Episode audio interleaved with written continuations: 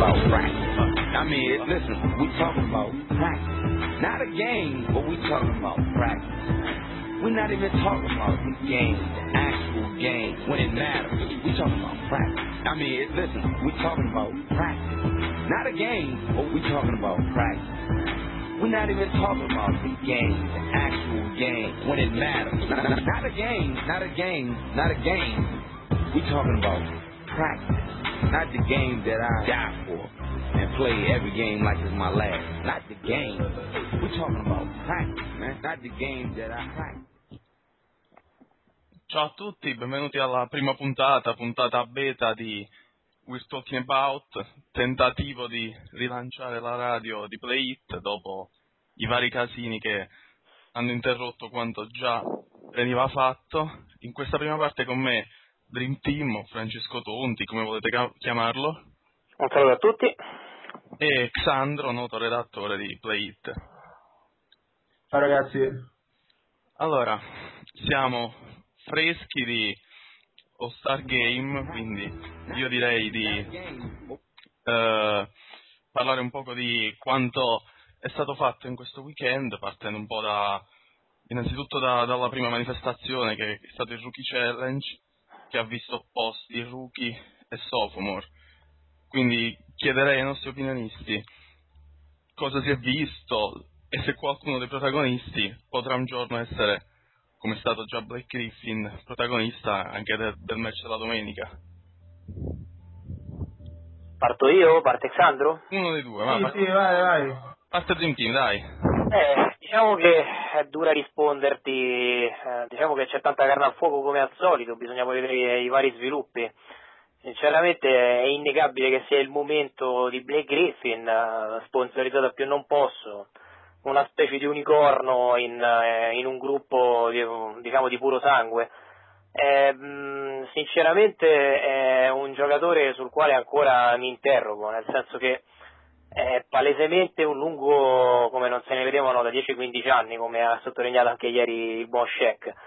Eh, però diciamo, i margini di crescita sono ancora importanti e probabilmente vanno ancora esplorati oggi come oggi è probabilmente il giocatore già più importante della storia dei Clippers e eh, se questo dice tanto appunto del giocatore probabilmente ci fa anche rendere conto della pochezza dei Clippers ecco io non vorrei che si ripetesse un po' il caso Vince Carter non so ne accennavo con te l'altro giorno sì, sì. pompato all'inverosimile all'inizio e poi lasciato a piedi addirittura snobbato addirittura considerato un giocatore ehm, quasi eh, disdicevole da frequentare o da, da, associare in certi ambienti. Veniva diciamo, chiamato Mister All Star Game e alla fine esatto. un po' quello, cioè... La, l'associazione resta quella, anche perché se ricorda, magari adesso di Carter ne abbiamo un'idea un attimino un po' più anacquata dopo gli ultimi anni, però tu considera che io Carter eh, per anni l'ho visto con un atletismo tipo Dr. J a cui abbinava un, un tiro da fuori intorno al 40% da 3, è un giocatore assolutamente stellare per certi versi. Eh, per cui su Griffin ripongo grandi speranze, forse è quello che dà più la sensazione di poter un domani scrivere delle pagine interessanti del gioco. Purtroppo mi è caduto anche lui, ma è inevitabile nel trappolone del pompaggio NBA. Lo stesso Durant, tutto sommato, eh, l'anno scorso sembrava imprescindibile per la storia della Lega, quest'anno è già stato in qualche modo sopravanzato ai vari eventi, sembra già meno fondamentale per un certo tipo di quasi accantonato, ovviamente esagero. Però bisogna cercare sì, sì. di convivere con, uh, con questa pressione, non so Xandro come la vede. Sì, diciamo che anche secondo me ecco, interessante il parallelismo tra Griffin e Carter, nel senso che Comunque è vero, c'è una certa mh, assonanza, una certa somiglianza proprio per come vengono proposti dall'NBA. Eh, io penso però che Griffin eh, diciamo, corra meno il rischio di essere in qualche modo anacquato o di cadere nel, nel dimenticatoio, se così, se così vogliamo vedere come cara effettivamente, come hai detto tu, destinato a chissà quali rete, invece alla fine ce lo ritroviamo scartato addirittura dai, sì. dai Magic che gli hanno preferito fondamentalmente Turcoglu, riprendersi Tur- Turcoglu che comunque proveniva da una stagione tutt'altro che, che esaltante. Eh, comunque ha fatto eh, una signora carriera, eh? cioè nel senso non è sì, certamente no, un bidone. No. Alla fine no, no, quello sì, però nel senso che se si parla comunque addirittura di un paragone vabbè, con Jordan che comunque era già azzardato, allora parliamo comunque di un giocatore da cui ci si aspetta quantomeno uno, due, tre titoli o comunque un ruolo da protagonista che Carter secondo me ha avuto solo a metà, diciamo così. Sì, Invece Griffin lo vedo... Sì, lo vedi, ti vedi di più, ma io vedo l'assonanza la vedo anche perché i Raptors dell'epoca erano sostanzialmente una franchigia uh, vergine, un territorio inesplorato, mh, mm, dove sì. prima di Carter c'era stato praticamente il deserto, un po' come i Clippers. E qui quell'assonanza la rivedo.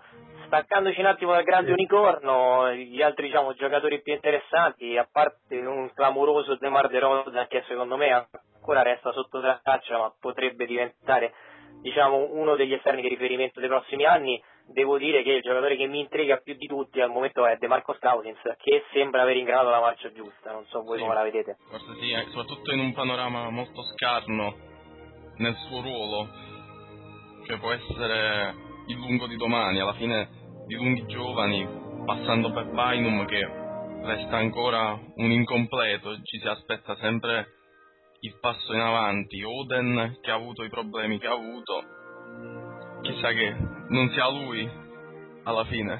Non so se voi preferite John Wall oppure De Marcos Cousins, io oggi come oggi intravedo ancora qualcosa paradossalmente di più di, diciamo di, di potenziale interessante in Cousins, anche, anche perché dei lunghi con quel tipo di, di, potenziale se ne vedono raramente. Sì. Eh, sono un po' indeciso tra i due. Ah, poi, oltre a lui, appunto, accennava Wall, dopo questi gli altri mi sembrano buoni giocatori, ma niente di, di fenomenale.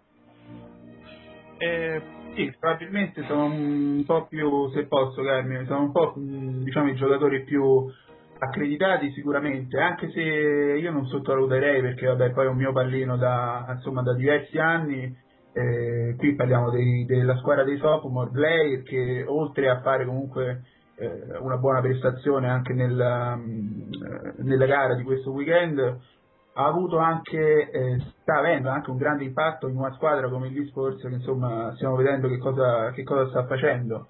Ecco, secondo me questo ragazzo sta veramente andando oltre le, oltre le aspettative, anche perché ha sopravanzato giocatori come McDice, comunque Split che qui in Europa abbiamo visto ha fatto molto bene e che secondo me eh, diciamo acqui- acquisirà sempre più spazio con il passare del tempo, magari con il passare degli anni e con l'eventuale ritiro di Duncan. E...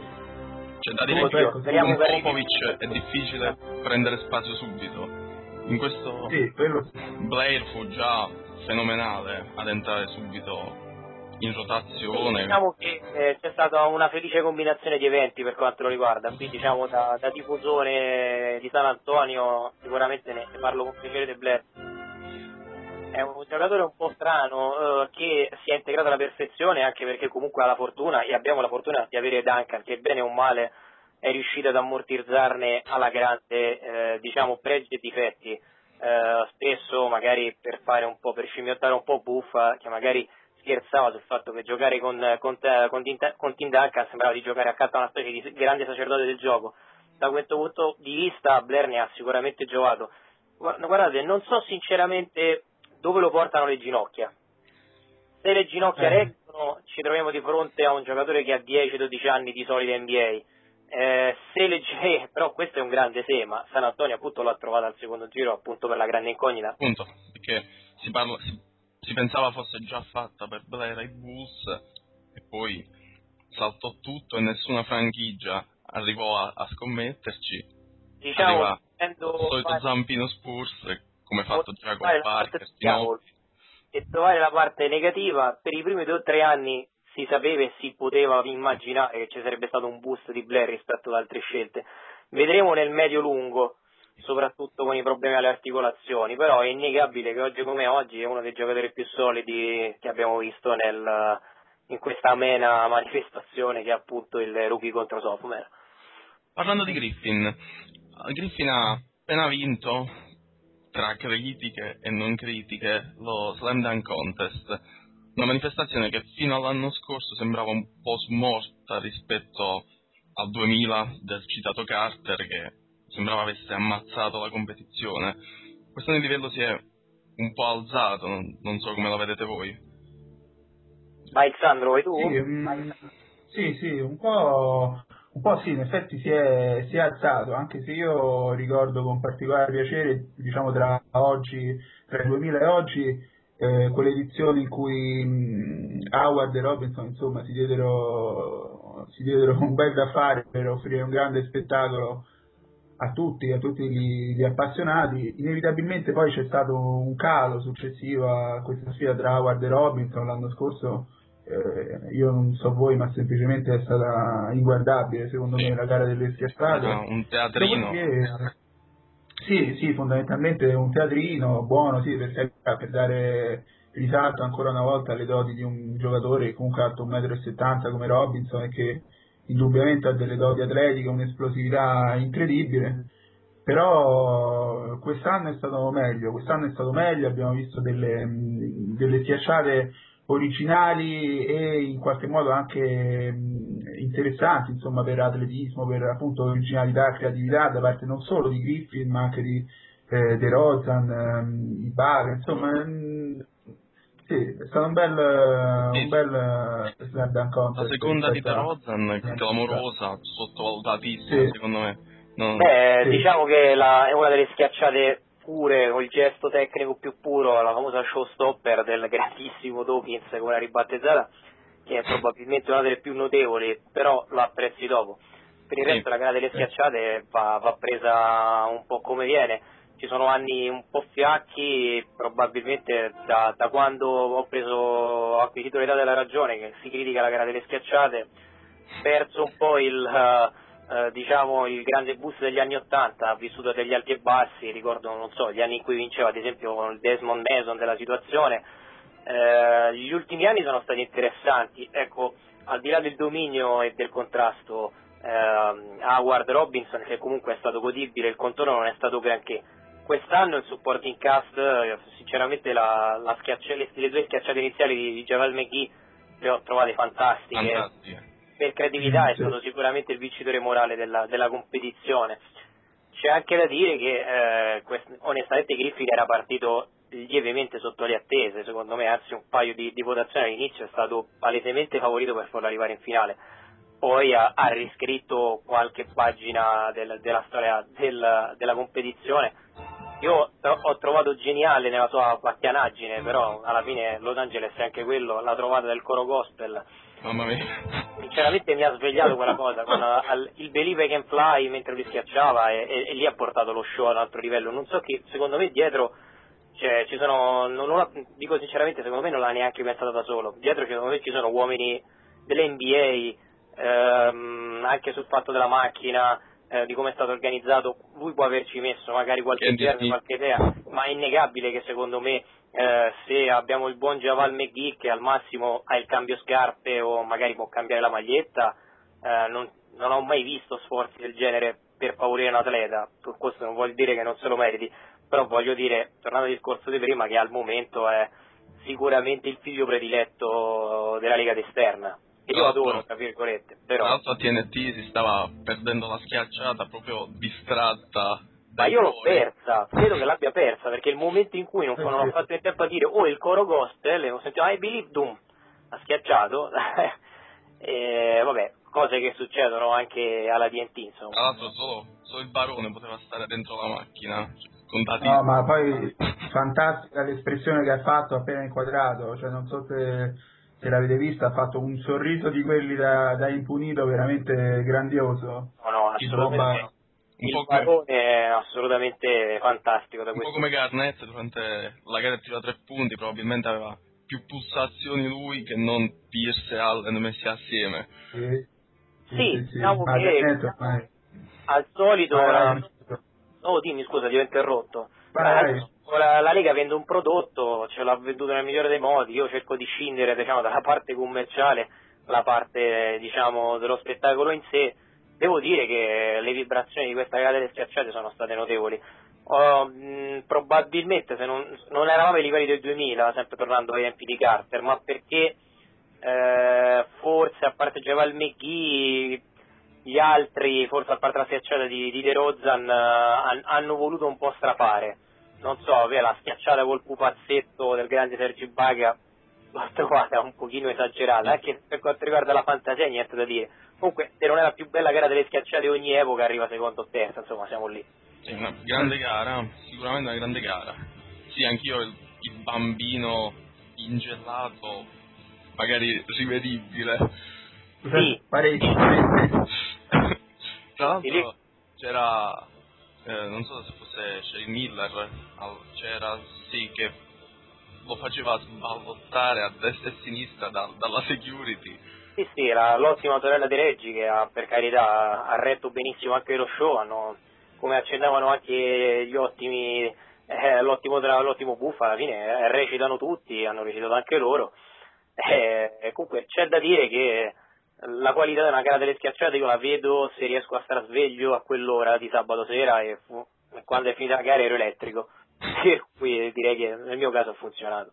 Non so voi, io ho trovato fantastico Kenny Smith, veramente MVP del- della serata. Vabbè, ma Kenny Smith ormai, ormai non so se questa vabbè, è una chicca insomma di qualche anno fa quando mh, riproposi in pratica il salto della macchina fatto da Kobe Bryant.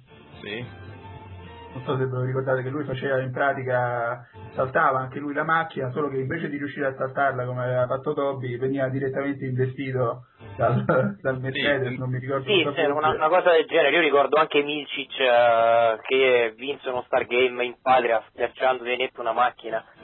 E, o comunque, solo per l'idea del gospel e, e poi scherzando ridendo ha fatto un gesto atletico assolutamente insensato perché come ha raccolto le ginocchia, sinceramente come è andato su, ti ho detto al momento volendo fare un paragone un po' strano, in una lega di puro sangue lui è un unicorno, è più uguale degli altri, ha dei tool fisici che sinceramente non ricordo di aver mai visto. Speriamo capitalizzi. tra l'altro, a proposito di, appunto, di potenza fisica, ste- non so se avete sentito lo stesso Barclay che è stato interrogato su Griffin, che hanno chiesto insomma, secondo te eh, può in qualche modo essere accettato Griffin alle tue, alle tue doti, tuo, diciamo sì, sì, alle tue qualità di giocatore? E Barclay ha risposto no, non può essere accusato a me perché lui è molto più esclusivo di me, come a dire anche, può essere anche più forte, può diventare anche più forte, che magari Eh, ora eh, come ora vediamo una affermazione un po' eh, però Per carità, andiamoci piano, io un Barcleomane Sì, come sì. pochi altri, andiamoci Sì, piano. Diciamo che forse il Barclay entro i 23 era, era, se non forse non così altrettanto esplosivo, però aveva una cattiveria nel finire ecco esatto. chiama questa, forse saltava qualche centimetro in meno, anche perché credo che un Barclay in forma si sia visto raramente, se non ai tempi di Santi. Portava meglio palla Barkley, Barkley Barclay, Barclay secondo me è una specie di dream team eh, diciamo in uno, Pote- poteva far tutto in campo, forse a far per play faceva tutto, era un giocatore assolutamente insensato. Eh, partendo da quello, Barclay aveva secondo me a differenza di Griffin una cattiveria agonistica, Barclay ti finiva per dirti la schiacciata contro, per schiacciarti dentro il canestro, per finire con cattiveria. Griffin prendeva palla e la buttava addosso all'avversario a ricordare di aver schiacciato in faccia all'avversario. con la fame che un po' manca a questa generazione di giocatori che, che c'è dietro. Io l'ho vi- ho vissuto entrambe, Barclay alla fine, poi l'ho studiato dopo, diciamo, un po' come eh, diciamo eh, analisi per capire meglio l'NBA, cioè devi Come io con tutti praticamente. sì, Barclay lo, lo devi, Barclay è un di quei giocatori che devi capire per capire l'NBA di adesso, secondo me. E Griffin a dà la volta la sensazione che chiuda magari col braccio per la telecamera, magari facendo la posa da Superman. Ancora è, è troppo ricoglionito, se mi passi il termine, col braccio. Che Barclay era un'altra cosa. Magari col tempo diventa più forte Griffin, però oggi come oggi Barkley secondo me non sono nemmeno della stessa parrocchia. Sì, sì, ovviamente sì, oggi come oggi non, sono su due pianeti diversi, poi sicuramente Griffin è tutto da vedere in prospettiva, però effettivamente vedo anch'io già da ora delle, delle differenze proprio tecniche tra i due, adesso al di là di chi è più forte, chi è meno forte, eccetera, Barclay aveva una tecnica tutta sua, nel senso era veramente un giocatore fenomenale da questo punto di vista. Sì, diciamo che la cattiveria secondo me è la cosa che li distingue oltre E ovviamente anche la cattiveria. a un e tutto sul tecnico che stiamo accennando che sono differenti. E invece, scusate, eh, il paragone con Kemp, voi come lo vedete? Meglio rispetto a quello con Barclay? Eh, forse è addirittura più calzante, eh, hai ragione. Diciamo che forse il più calzante è questo. Come modo di andare su lo ricorda, lo ricorda molto. Sì. Poi Griffin ha altri numeri secondo me rispetto a Kemp. Sembra un piccolo, diciamo un po' il Jordan eh, dei lunghi, diciamo, diciamo come chiamavano appunto Kemp. Eh, la differenza sostanziale è che Kemp ha imparato a giocare col passare degli anni senza pressione, perché quando è entrato nella Lega non aveva neanche un decimo della pressione che ha adesso lui. No.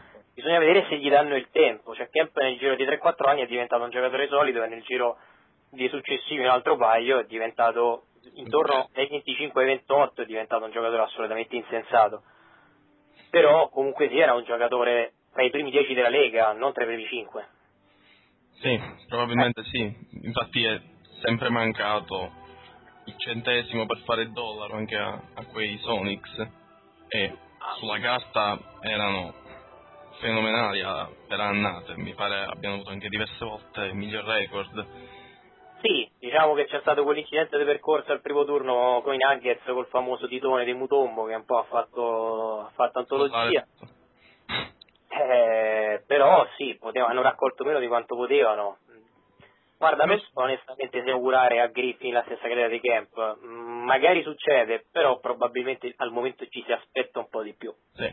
Invece parlando di, Sì, di All-Star Game vero e proprio, l'MVP è andato citando al padrone della palestra.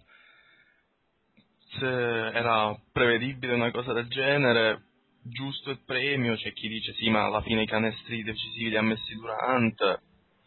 Certo, Ma guarda, un eh, LeBron contro Kobe, che è una bella premessa anche in ottica playoff. Sai Sandro che io sono onestamente emotivamente compromesso quando si parla di Bryant, ne posso parlare male, ne parlo sicuramente, io onestamente più che allo Star Game ho assistito al Kobe Bryant Invitational, come succede poi da, da svariati anni, onestamente la ritengo una cosa insopportabile.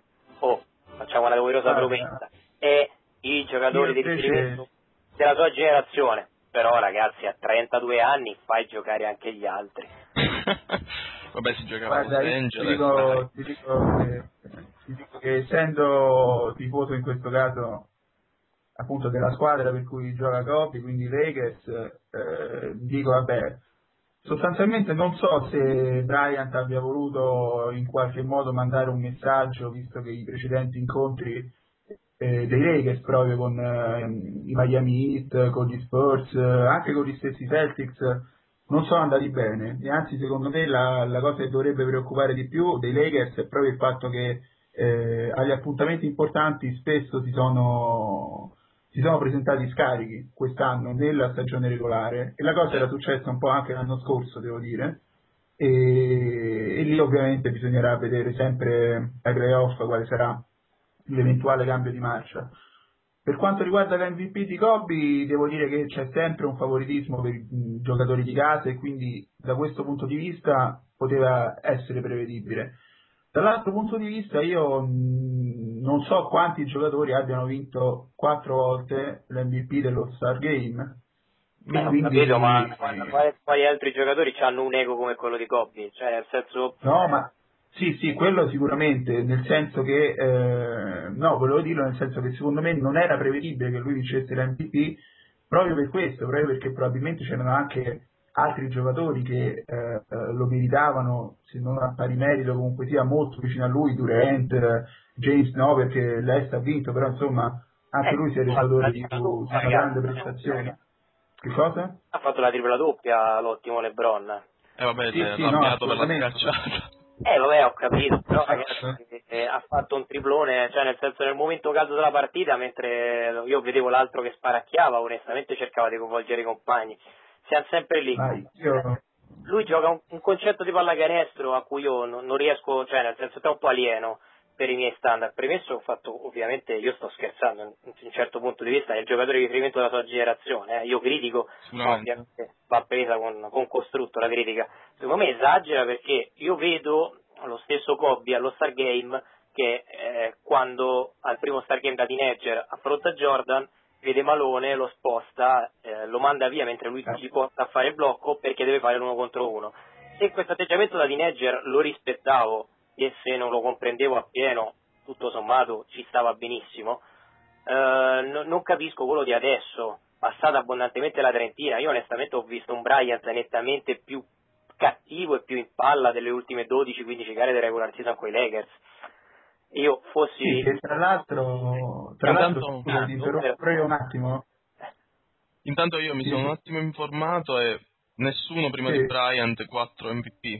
C'era Jordan Eh, a per 3 quello- e tanti altri a quello mi 3. sembrava, mi sembrava strano insomma, che, lo, che lo potesse vincere, adesso al di là della prestazione o meno, per esempio l'avrebbe potuto vincere benissimo Durant, però a proposito di quello che stava dicendo Francesco, secondo me questa cattiveria agonistica di Bryant deriva anche da un altro obiettivo che lui voleva raggiungere e che era in questo All-Star Game, che era relativo al eh, maggior numero di punti. segnati in una partita delle stelle, che è di Chamberlain 42. Sì. Secondo me molto c'è anche di questo e sicuramente, come dice Beh. Francesco, insomma sono obiettivi che per uno che ha vinto 5 titoli Eh, dovrebbero ragazzi, essere considerati secondari. ha, pre- ha preso 26 tiri, cioè nel senso a meno che non prendeva una notte di eclissi totale, se non vinceva a Los Angeles eh, l'MVP, poco, cioè, cioè, c'è stato un momento in cui praticamente Lopez era palesemente tornato in panchina con colui che praticamente diceva a Popovic resto in campo. Cioè, Perché- questo è l'atteggiamento che da un- uno come Kobe non me lo aspetto, me lo aspetto da Durant. Sì. A 20 anni, non lui. Però Kobe pensa già a giugno. questo è un mio punto di vista, magari sbaglio io, il mio atteggiamento da perdente, io sono molto dancaniano da questo punto di vista, cioè Duncan esagera dall'altra parte perché gioca come se fosse un ospite, magari troviamo la via di mezzo. Detto questo, dimostra che mai ce ne fosse bisogno, io sono non, ero, non avevo bisogno di, da questo, da questo punto di vista che me lo dimostrasse che è ancora uno dei primi cinque della pista. L'unico problema, secondo me, è come si gestisce, perché è uno dei primi cinque della pista, se poi risparmia in difesa è un po' regular season, come è giusto Mhm. che sia. Anche perché onestamente io non vorrei essere nelle ginocchia di Bryant. Da No, quanti anni è che fa quello che fa? 15?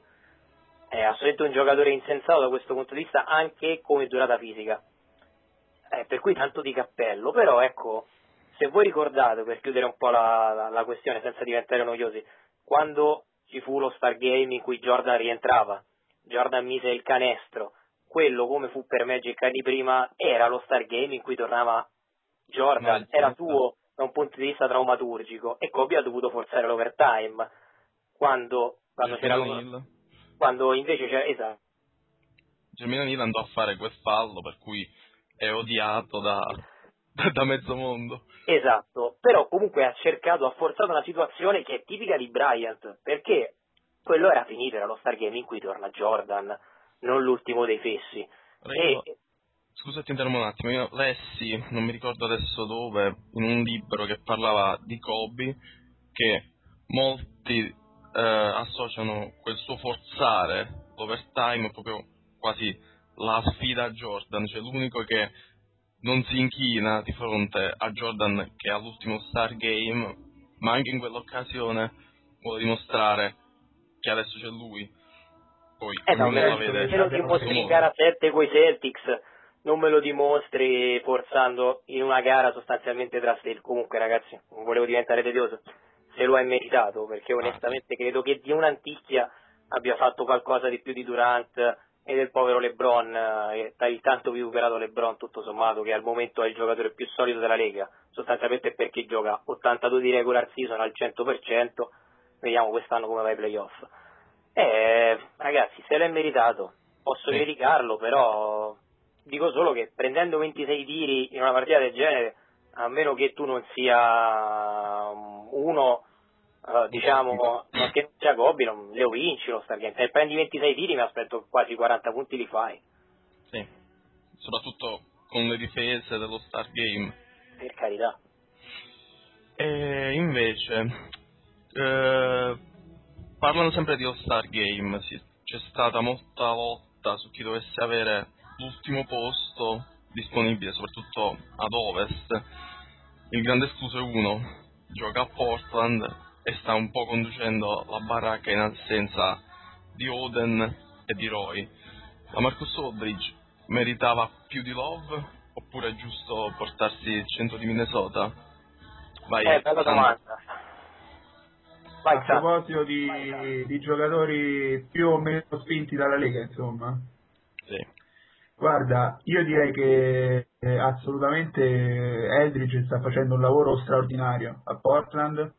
D'altro canto è vero anche che, il buon Kevin Love insomma, sta facendo altrettanto bene, considerando poi che è un secondo anno in quel dei Timberwolves.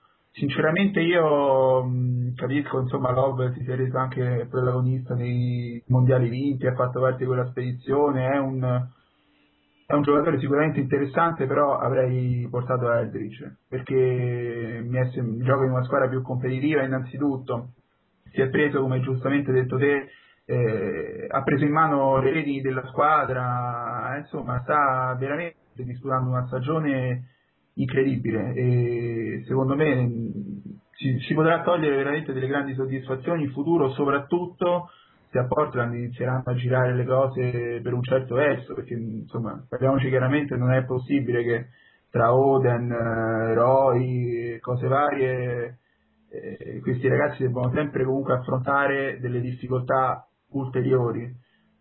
E quindi per questo avrei portato Eldridge al posto di Love, sicuramente. Invece, eh, Tim, ascolta, se secondo te quando bisogna convocare un giocatore allo Star Game è più giusto guardare all'impatto individuale e basta, oppure una via di mezzo tra impatto individuale e risultati di squadra? Guarda, in medio stat virtus, sono convinto che mh, ogni convocazione va scevrata un attimino in, in, nei vari aspetti, non c'è una regola che deve prevalere sull'altra. In questo caso io credo che l'abbia meritata più Love, solo per un paio di considerazioni rapidissime. La prima è che tutto sommato lui è l'uomo franchigia, mm-hmm. mentre Aldridge è salito alla ribalta, non so se questo sia una cosa positiva o negativa, una nota di merito ulteriore, in una squadra in cui partiva come diciamo seconda cornerstone, comunque dietro all'ombrello protettivo di Roy. E tutto sommato è riuscito a crescere da questo punto di vista, mentre Love dopo un anno in cui ha fatto un po' uh, diciamo uh, ha diviso un po' la torta con Al Jefferson uh, è prepotentemente emerso uh, io non so come sia possibile che eh, Minnesota con i giocatori che ha abbia un record così scadente perché adesso la qualità sostanzialmente c'è però sia per una questione di uomo franchigia sia per una questione di peso sulle spalle che si porta appresso e anche per una serie di partite assolutamente insensate, quel famoso 20 più 20 che io ho rivisto in tutte le salse, onestamente ero ammaliato. 30 più 30? Anche, scusa, cioè che abbia superato i 20 più 20, scusami, sì sì sì, intendevo quello. Sì, credo sì. che lo abbia meritato, però certo credo che il, l'escluso, diciamo, più illustre sia appunto Aldridge. Se convocavi lui non facevi certamente un torto, punti di vista. E invece il fatto di portare i quattro Celtics, magari a discapito di altri che comunque potevano esserci ad est, poteva essere giusto premiare Boozer anche per la bella stagione di, dei Bulls, c'è chi diceva Bargnani, ma c'è no, che avreste portati? Bargnani non scherziamo, Bargnani c'è chi diceva, non io. Bargnani credo che eh, sia il peggior rimbalzista a ogni epoca, con tutto il rispetto, anche un romano gli voglio anche bene, però il peggior rimbalzista centimetro per centimetro mai apparso nella Lega. Se non va a rimbalzo, se non gioca fisico, non merita la selezione, premesso che offensivamente è già a livello di parecchi che lo Stargame lo giocano, se non addirittura più su. Quest'anno per esempio ha fatto un altro paio di step dal punto di vista offensivo che non mi aspettavo perché era già molto completo però se non vai al rimbalzo Andrea io onestamente non lo chiamerei. Detto questo, secondo me i Celtics per il record, per la stagione, per la stagione dell'anno scorso, meritano la selezione, il poker di selezione, insomma, soprattutto Rondo che mi fa letteralmente impazzire. Sì. C'è chi dice che appunto sia la squadra di Rondo e non più la squadra dei Big Three, cioè Rondo più altri tre grandissimi giocatori. Guarda, io credo che, credo che in questo senso, ecco, questo è un argomento eh, parecchio interessante. Oggi proprio stavo scrivendo un articolo che, vabbè, tra le altre cose riguardava anche i Celtics ed effettivamente se tu vai a vedere il, il roster, i titolari, insomma, i giocatori che hanno più spazio all'interno dei Celtics, ti rendi conto che Rondo ha fatto una cosa incredibile dal 2007 a oggi, nel senso che nel ruolo di playmaker è riuscito a ehm, innanzitutto a far vedere tutto il proprio potenziale e a migliorarlo se possibile e in più riesce anche a gestire senza problemi eh, dei giocatori molto più esperti di lui, molto più titolati in un certo senso di lui che eh, tra l'altro gli danno anche grande, eh, grande attenzione, grande rispetto. Io mi ricordo per esempio, eh, non mi ricordo se Garnetto o Pierce che dissero ragazzi Rondo effettivamente noi all'inizio non gli davamo granché retta quando ci dava dei consigli, quando diceva la sua opinione, ma con il passare del tempo ci siamo resi conto che questo ragazzo effettivamente non solo a livello diciamo così eh, tecnico, tattico, ma anche a livello mentale ha una marcia in più rispetto agli altri, rispetto ai ragazzi anche a livello fisico. Eh, e anche a livello fisico, fisico, diciamo che a livello di tool è dotato, ma non, non ha delle, cioè non so, ti faccio l'esempio, Wall ne ha molto di più, Rose lo stesso, anzi Rose probabilmente ne ha addirittura più di Wade. Eh, eh, nel senso è un atleta notevole in una lega di atleti, però ci mette, è un giocatore veramente singolare, nel senso è un pessimo tiratore, quando è entrato nella lega, ricordo la, la sezione del draft, cioè scusami, il commento del post draft che poi è andato spesso in questi anni come a dimostrare che avevano sbagliato gli analyst, lo, lo dipingevano come giocatore assolutamente incapace al tiro e, e ha fatto comunque i suoi progressi, è uno che tira i tiri liberi col 50% e che spesso e volentieri viene eh, diciamo echizzato come facevano con Shaq verso la fine della partita per questa caratteristica, un po' anche come facevano con Bowen addirittura. Eppure è un giocatore che domina, è un giocatore che un, ha un po' da un certo punto di vista estrapola certe caratteristiche che fin qui ho visto solo da Ginobili, nel senso che è un distributore automatico umano di inerzia, te la dà anche quando non ce l'hai e riesce a mettere in ritmo giocatori già forti a cui lui dà quel quid in più. Io, per esempio, non, non ho capito se l'ultima parte diciamo, di carriera di Ray Allen è Rondo che ha dato più a Ray Allen o Ray Allen più a Rondo. È una bella domanda, sì. però sono convinto che senza quel tipo di chimica, senza quel tipo di uh, movimento di palla che ti garantisce Rondo, un giocatore fenomenale per fare quello che fa, come Allen, che però non ha, attenzione, secondo il mio modesto avviso, quel gioco senza palla che aveva Miller è molto più forte come rilascio per assurdo, ma non ha quell'abilità diabolica nel muoversi dietro i blocchi, lì comunque è quasi sempre il sistema che lo mette nella migliore delle posizioni per tirare.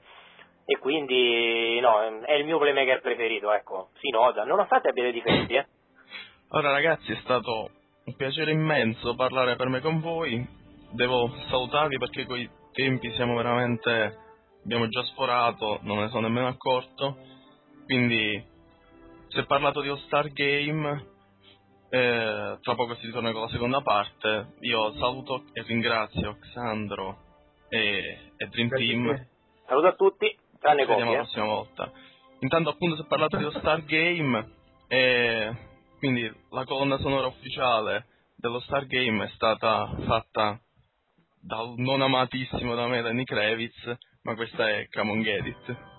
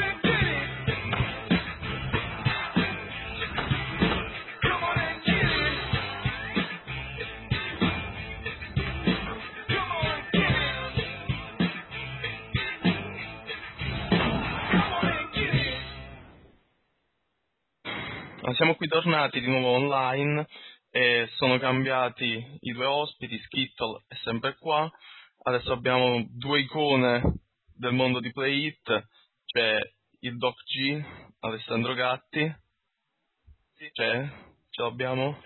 Eccomi, eccomi, sono qui. Un po' raffreddato, stoico, ma la passione fa questo e altro. Mentre abbiamo Fabrizio Faz, anche lui conosciutissimo su, su Portale, e sono i due che mi accompagneranno in questa seconda parte. Presente. Allora, nella prima parte noi abbiamo parlato un po' con gli altri due di All Star Game, quindi eh, Slam Dunk Contest eh, e tutto il resto. Adesso parliamo dell'altro argomento principale quando si arriva in questa fase dell'anno. Lo Star Game vuol dire una piccola pausa, vuol dire le squadre che fanno gli ultimi aggiustamenti scusate, prima de, del, round, del rush finale. Allora, gli ultimi aggiustamenti chiaramente coincidono con la deadline. La deadline, per, se nel caso qualcuno di quelli che ci seguono non fosse pratico con i termini e tutto, è l'ultimo periodo in cui si possono fare trattative. In quest'ultimo periodo, quindi, eh, la squadra che più è nel centro delle voci è Denver, in particolare il giocatore che più è al centro di tutto è Carmelo Anthony. Carmelo Anthony perché è uno dei pochi giocatori tra quelli rimasti un po' sul mercato e scontenti della squadra si trovano che può veramente spostare. Allora io chiedo a, al nostro doc, Carmelo, se ne andrà? Dove andrà? Chi arriverà a Denver? Carmelo è molto probabile che se ne vada perché è interesse di tutti. Se non se ne andasse ora, il eh, Denver si troverebbe a fine anno a perderlo senza avere nulla in cambio, solamente spazio salariale come qualsiasi Murphy ai Nets. E poi e lo stesso Milo ha tutto l'interesse a firmare altrove perché rischia di avere un, un, contratto collettivo meno conveniente quest'estate, rischia che ci sia un lockout e un contratto meno conveniente, cosa che ovviamente lui vuole evitare. Quindi l'interesse di tutti è che lui venga ceduto. Potrebbero prenderlo probabilmente sempre in X. A New York sono tutti convintissimi che il giocatore arriverà, però i Knicks stanno aumentando via via sempre più l'offerta e Denver sta aumentando le richieste costantemente. Adesso è arrivata un'offerta mostra eh, notevole in cui oltre al contratto in scadenza di Kerry che ormai veramente è solo un peso per New York, eh, ci sarebbero un buon Felton che ha avuto delle buone cifre anche meglio di quanto ci si aspettasse a New York, un Chandler che ha anche lui il contratto in scadenza ma rimane un giocatore interessante. E poi il nostro Danilo Gallinari in cambio chiaramente di Carmelo. E Billups solamente che pare che Denver non si accontentino neanche di questo e abbiano chiesto una prima scelta futura e quella New York gliela darebbero pure, tanto ormai si sono rassegnati a non averle dopo la gestione Thomas, ma poi anche Mozkov, cedendo il quale si troverebbero drammaticamente scoperti tra i lunghi.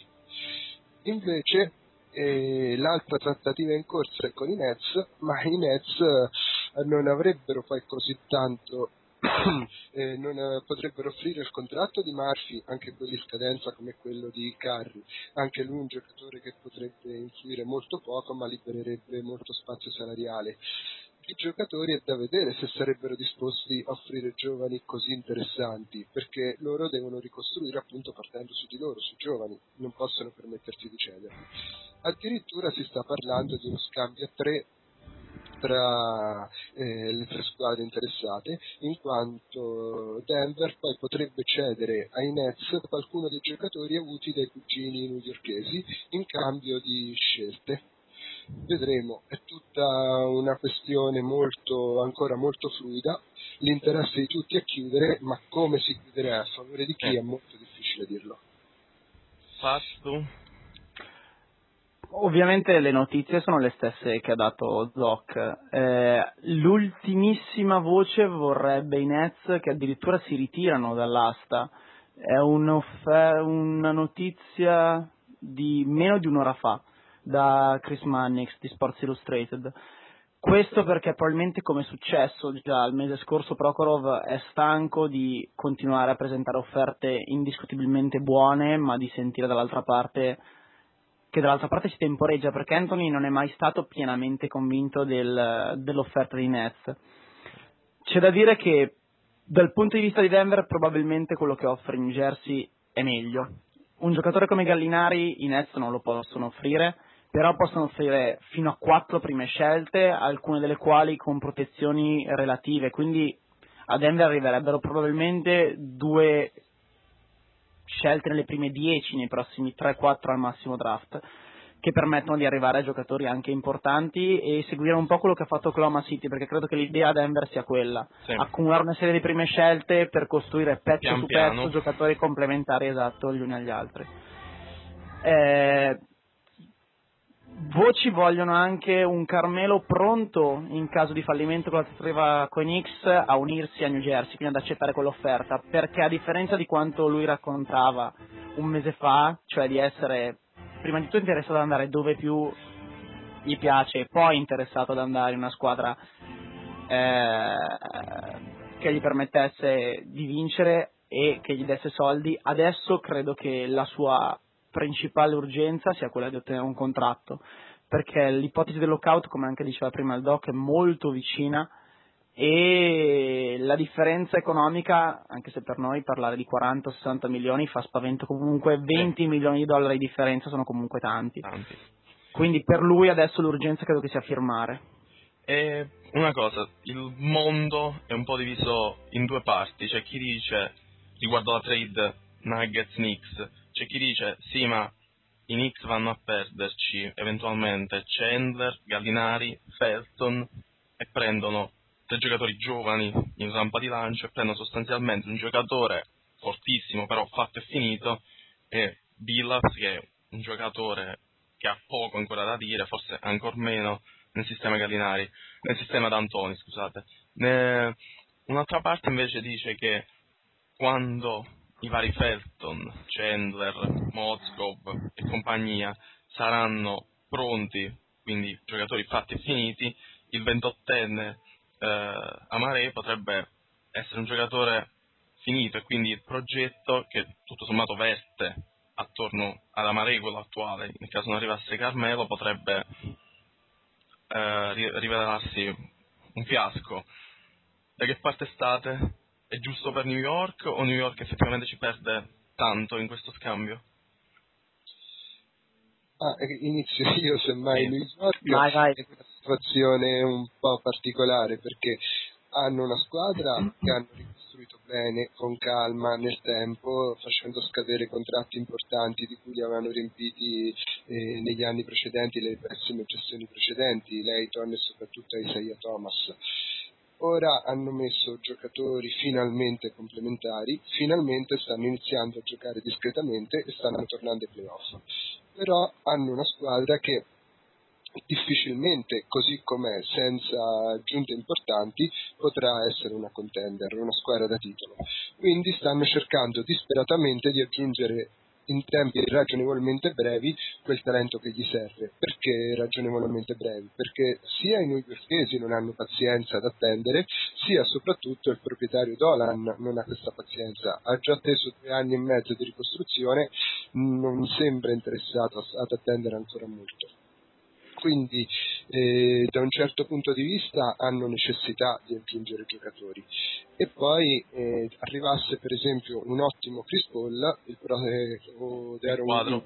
quando andranno in scadenza il prossimo anno, qualora dovessero arrivare, arriverebbero comunque al posto di un Felton che non sta andando malissimo, quindi dovrebbero comunque aggiungere giocatori in altri ruoli.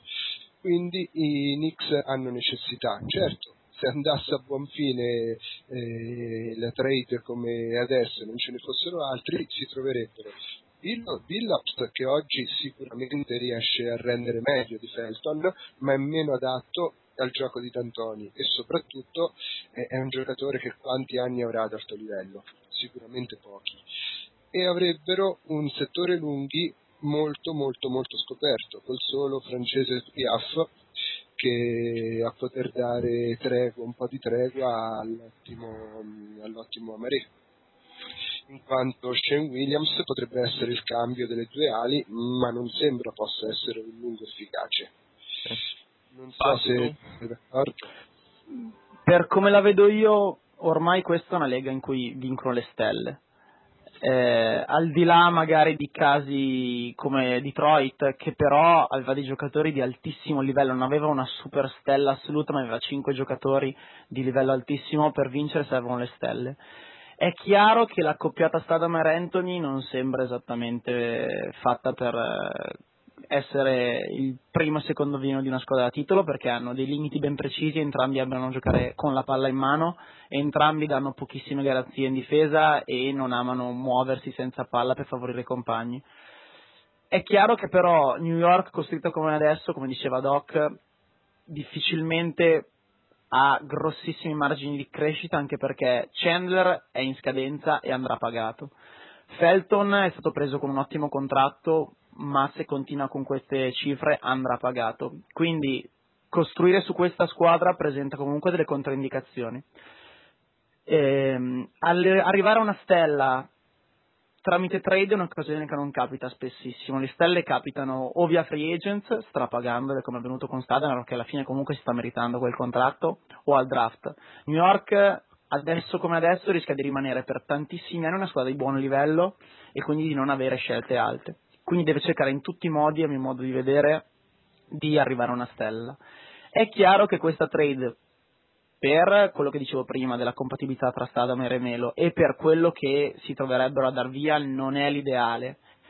Però è anche vero che giocatori di sistema, come poteva essere un Fields, come è stato Chandler, che alla fine è stata una scelta a metà primo giro, non altissima, come sto Felton che sta rendendo bene ma è stato preso quasi come il giocatore meno peggio a disposizione, mm-hmm. pur essendo un giocatore senza dubbio all'altezza.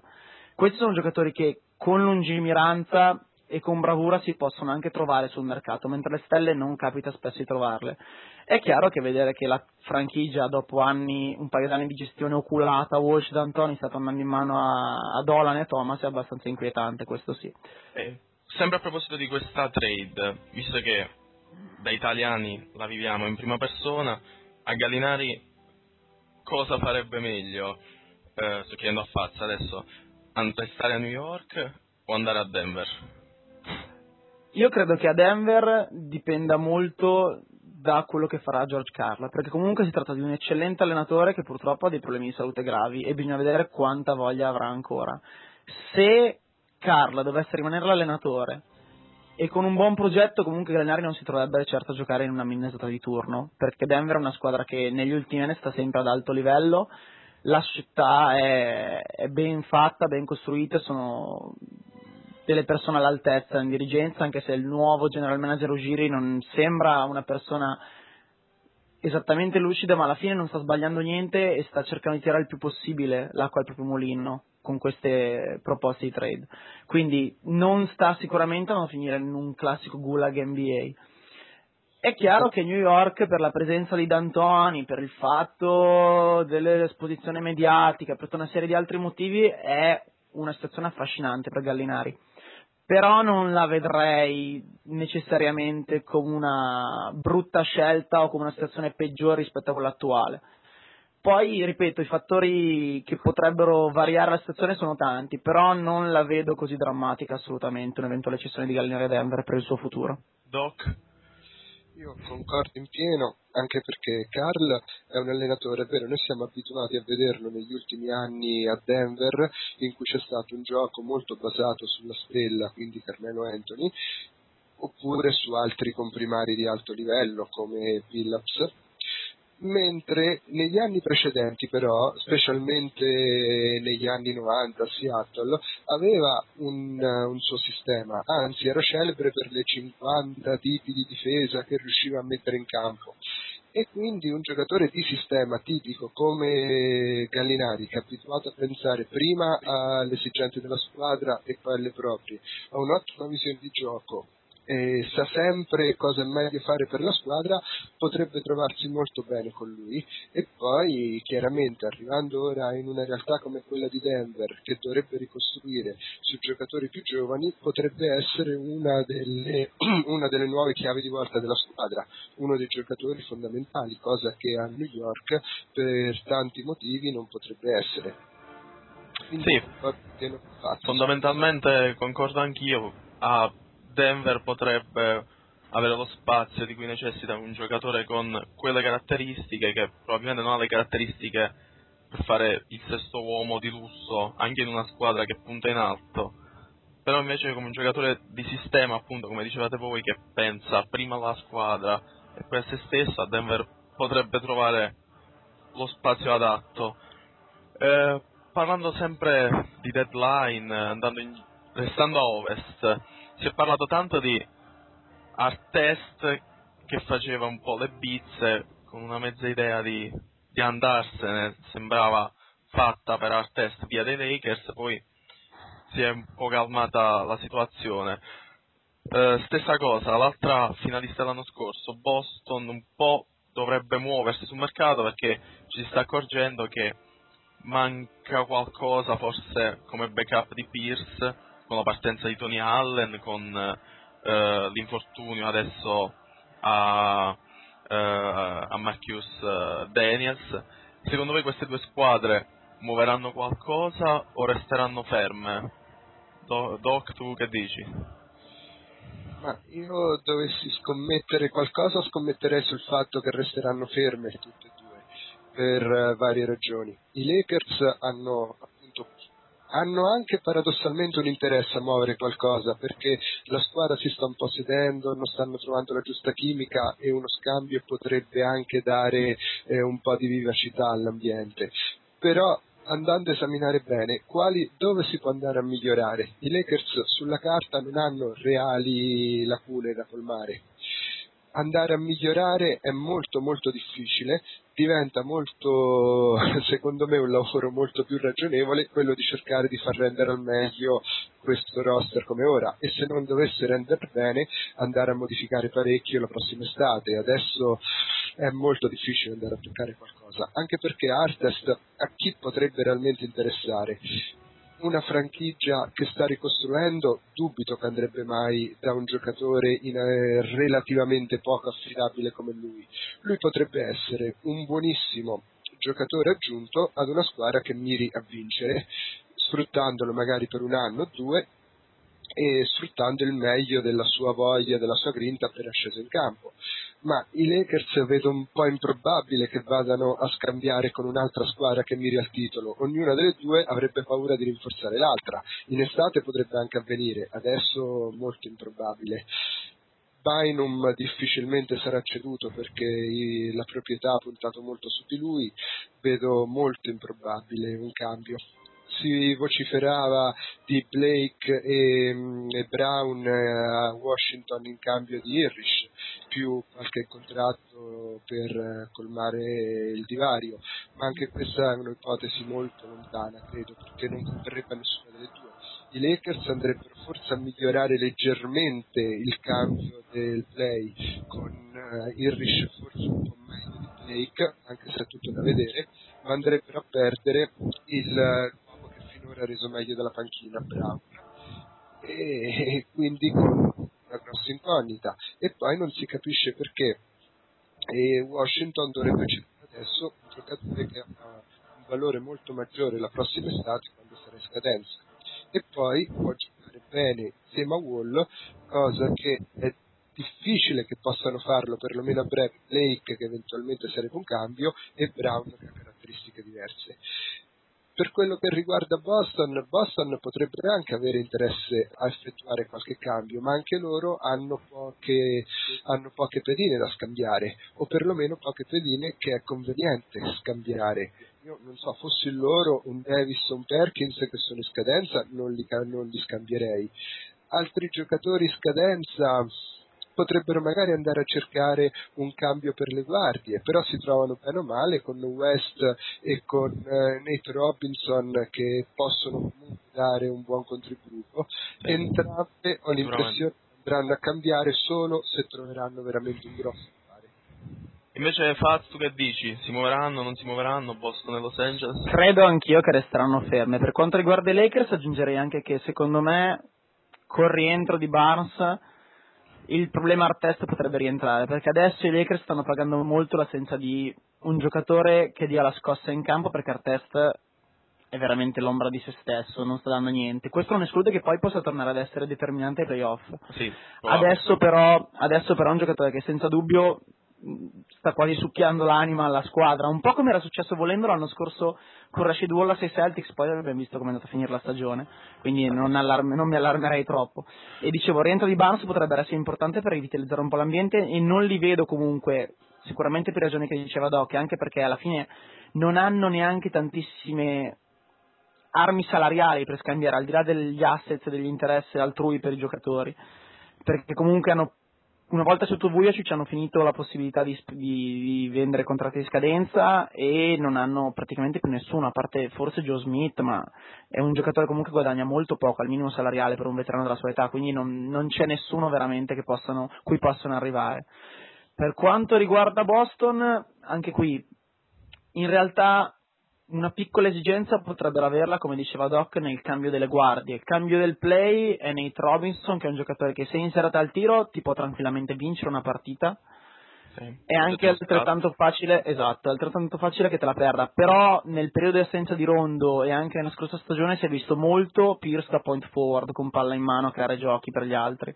Quindi è un problema che credo non si stiano ponendo. Sono profondissimi tra i lunghi, quindi lì assolutamente non hanno bisogno di niente. Potrebbe esserci forse l'esigenza di un qualcosa, sì, come il cambio di Pierce, però adesso rientra Delonte West, Von Weifer è un giocatore che per qualche minuto anche ai playoff può essere presentabile. Probabilmente Marquis Dennis sì, una brutta botta, però insomma stiamo parlando pur sempre del nono o decimo giocatore di rotazione, quindi non, non, la vedo necessariamente come un problema, secondo me resteranno così insomma. E sempre tu Faz, restando ad est, eh, Orlando ha dato una svolta epocale alla squadra, ha cambiato tutto, ha cambiato eh, il tassello che molti hanno definito principale negli anni passati un sacco di squadre avevano fatto le loro trade su Rashard Lewis, sul 4 che gioca esterno, quindi eh, andiamo a vedere eh, Cleveland, la Cleveland di James, prese Jameson sostanzialmente come anti-Lewis. Adesso è cambiato tutto, è arrivato Arinas, è ritornato il turco, si è persa sostanzialmente la scommessa Carter. Eh, secondo te Orlando ha bisogno ancora di qualcosa oppure è soltanto questione di tempo prima che si odi bene il nuovo sistema? Allora, sul fatto che sia questione di tempo, credo che sia più questione di speranze.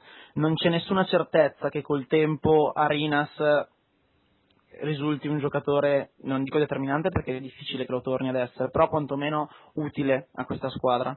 Mm il eh, discorso di Lewis in partenza ha comunque aperto spazio per due giocatori, cioè Brandon Buster e Ryan Anderson, che stanno meritando e hanno meritato spazio. Anderson è un giocatore simile a Lewis che apre il campo, quindi quando c'è in campo lui da 4 comunque lo schema rimane quello che ha portato alle finals due anni fa. Con Brandon Bess invece la situazione è leggermente diversa. Il problema grosso è che di spazio per muoversi praticamente non ce n'è. Gli unici due giocatori cedibili potrebbero essere Gigi Redick e Jamir Nelson. Nelson non credo che verrà ceduto perché comunque resta il capitano della squadra, l'anima della squadra e perché togliere lui significherebbe o arrivare a un playmaker di altissimo livello, cosa che non vedo possibile al momento attuale, o lasciare la, le chiavi della squadra in mano ad Arinas e la cosa è francamente terrificante. eh, l'altro giocatore che si potrebbe muovere è Redick, però non vedo come si possa arrivare a un lungo di livello tale da cambiare la situazione vendendo Redick, che comunque è un giocatore assolutamente da ammirare per come si è costruito una carriera NBA Pian piano. Però resta, però resta un gregario, resta un sesto, settimo uomo di buon livello, ma sicuramente uno che ti cambia le, le sorti di una franchigia, quello no.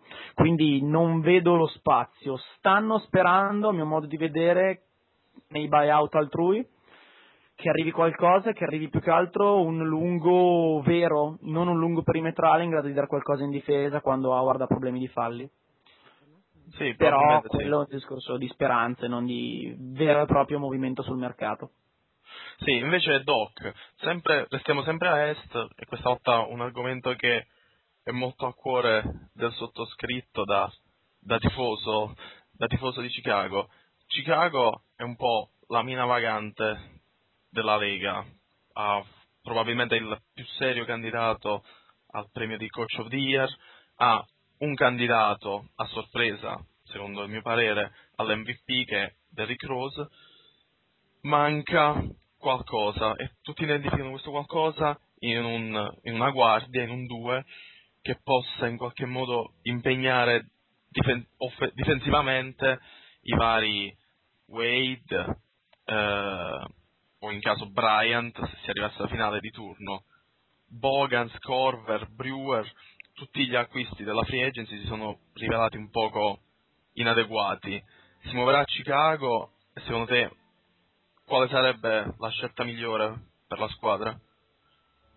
Ma Chicago eh, storicamente è sempre stata molto molto attenta con le trade, sono tanti anni che eh, vanno con i piedi piombo per paura di rovinare un progetto e a volte l'hanno anche fatto naufragare proprio per questa eccessiva prudenza probabilmente negli anni passati facendo, facendo, qualche scambio, agendo in modo un pochino diverso, avrebbero potuto ottenere qualche risultato che invece non è arrivato.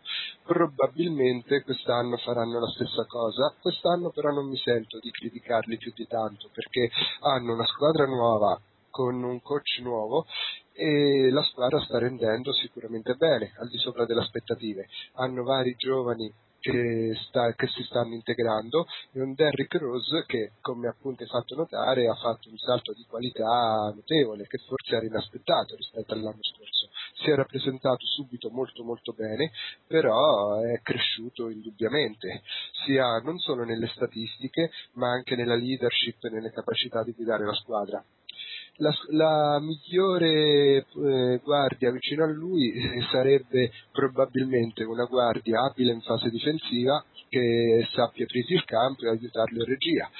Ma arrivare adesso a una guardia del genere non sarà semplice, anche perché non ci sono eh, tantissime possibilità di dare giocatori in cambio. O sono giocatori importanti che appunto sarà difficilissimo che siano scambiati, oppure sono giocatori che hanno un valore medio-basso, se vogliamo. E poi le tante guardie presi, vari Brewer, eh, Bogans, non hanno un valore enorme. Si, potre, si, vociferava più volte ad un possibile scambio di Asic ma, oppure di un altro lungo, ma è uno scambio che io non farei fossi loro e anche loro ci stanno pensando molto. Eh, però si, si parlava di ASIC per Courtney Lee.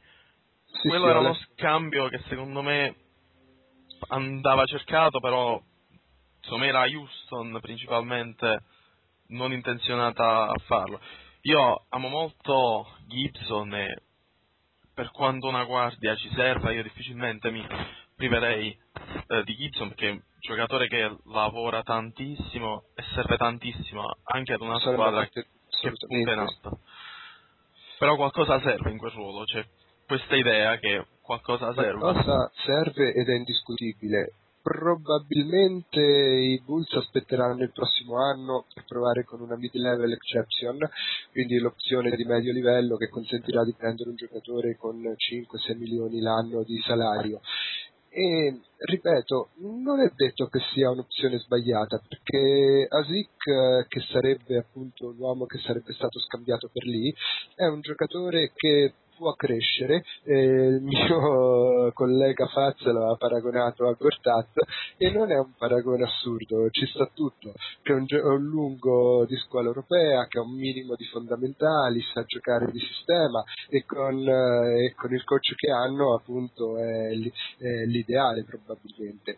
Io non escluderei che provino a tornare ora che Denver è in modalità di ricostruzione totale su una delle guardie di Denver. Non la vedo impossibile come cosa, però non so se ci, se ci saranno i tempi, francamente. Sta sempre il discorso chi si dà in cambio anche per un J.R. Smith al limite.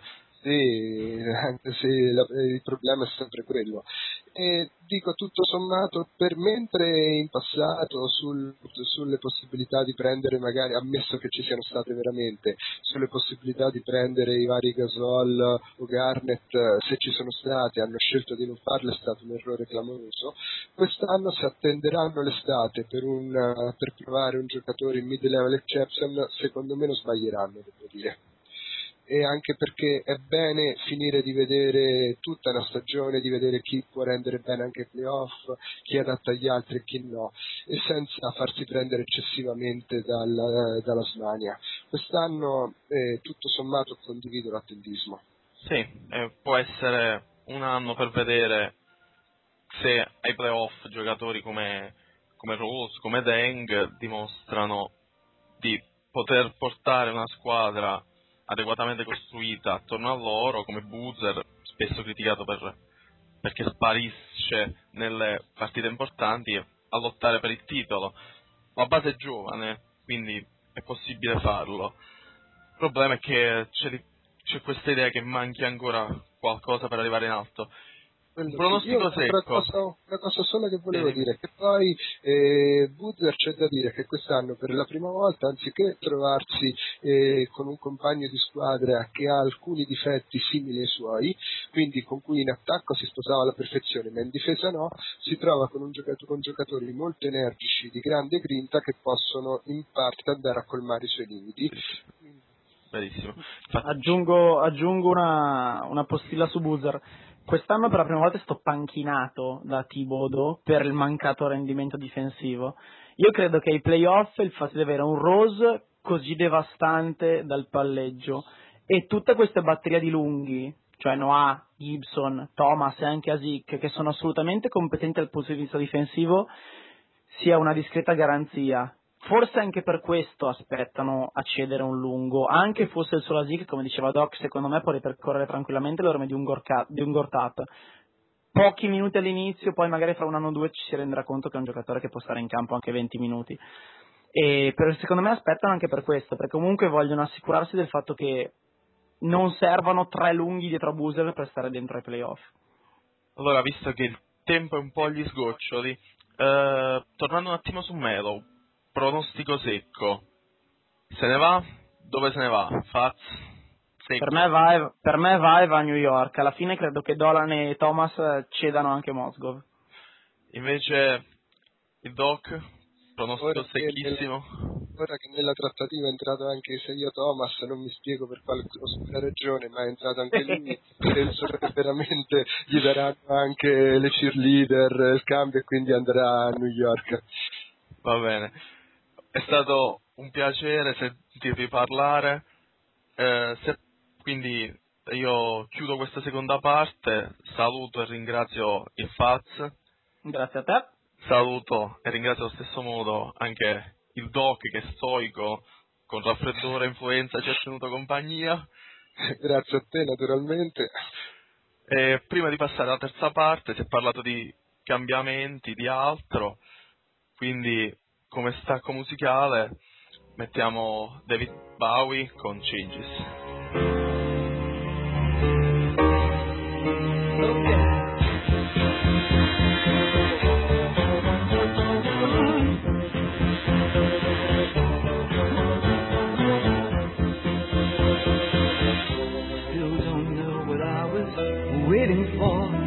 my time running wild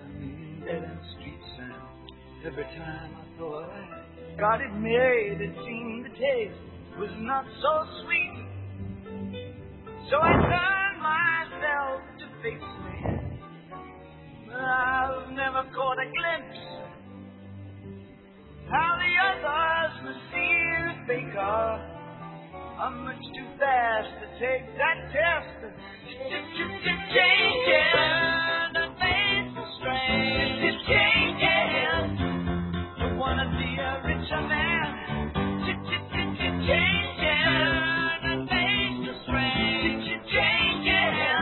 siamo di nuovo tornati in linea, qui io ormai sono la costante di questa puntata, cambiano ancora una volta i miei Virgili, le mie guide e questa volta abbiamo due uomini del nord ancora, il Vetto, sera. Buonasera a tutti, ciao. E abbiamo l'uomo che siete, abituato a, siete abituati a leggere par- non in ottica NBA ma parlando più di università e abbiamo Davide Bortolucci. Bortolucci. Questa volta.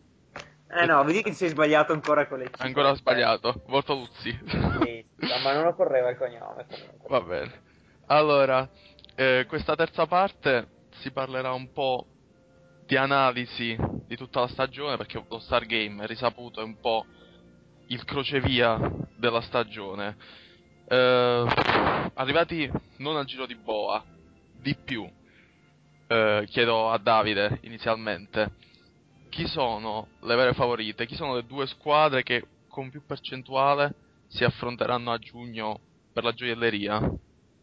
Eh, dobbiamo fare una, un pronostico basato uh, su quello che è il record attuale mh, mm, o su quello che poi potranno rendere il team ai playoff, perché secondo me bisogna cercare di impostare in questo senso. Sì. sì. perché obiettivamente quello che abbiamo visto adesso di, dei Lakers, ad esempio, se ci basassimo in effetti soltanto su quello che è il record e sulle prestazioni che hanno offerto nell'ultimo periodo in particolar modo, dovremmo quasi darli per spacciati. Eh, d'altro canto ci ricordiamo quello che è successo lo scorso anno, ad esempio, con Boston, che eh, ad un certo punto della stagione sembrava spacciata, mentre poi eh, hanno trovato un equilibrio e delle motivazioni nei playoff che li hanno portati a giocarsi poi quella splendida gara 7 proprio con i Lakers. Quindi, allora, ehm, facendo questa dovuta distinzione, sicuramente ora a bocce ferme non ci sono due squadre che sulla carta possono avere più possibilità di San Antonio e di Boston, secondo me.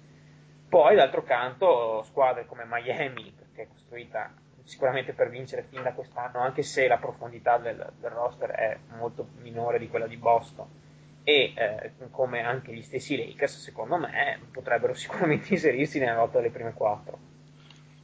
Invece, Vetto, tu che dici?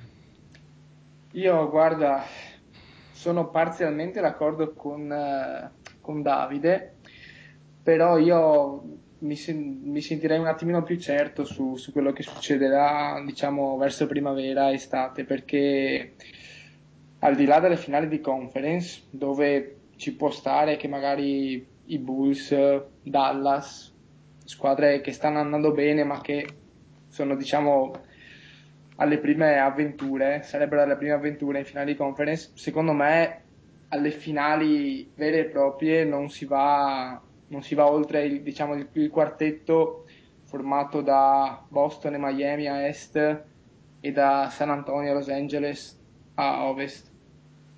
Sì, probabilmente. Beh, su questo sono... sì, non possiamo discordarci da questo, sì. cioè, questa è una certezza in effetti.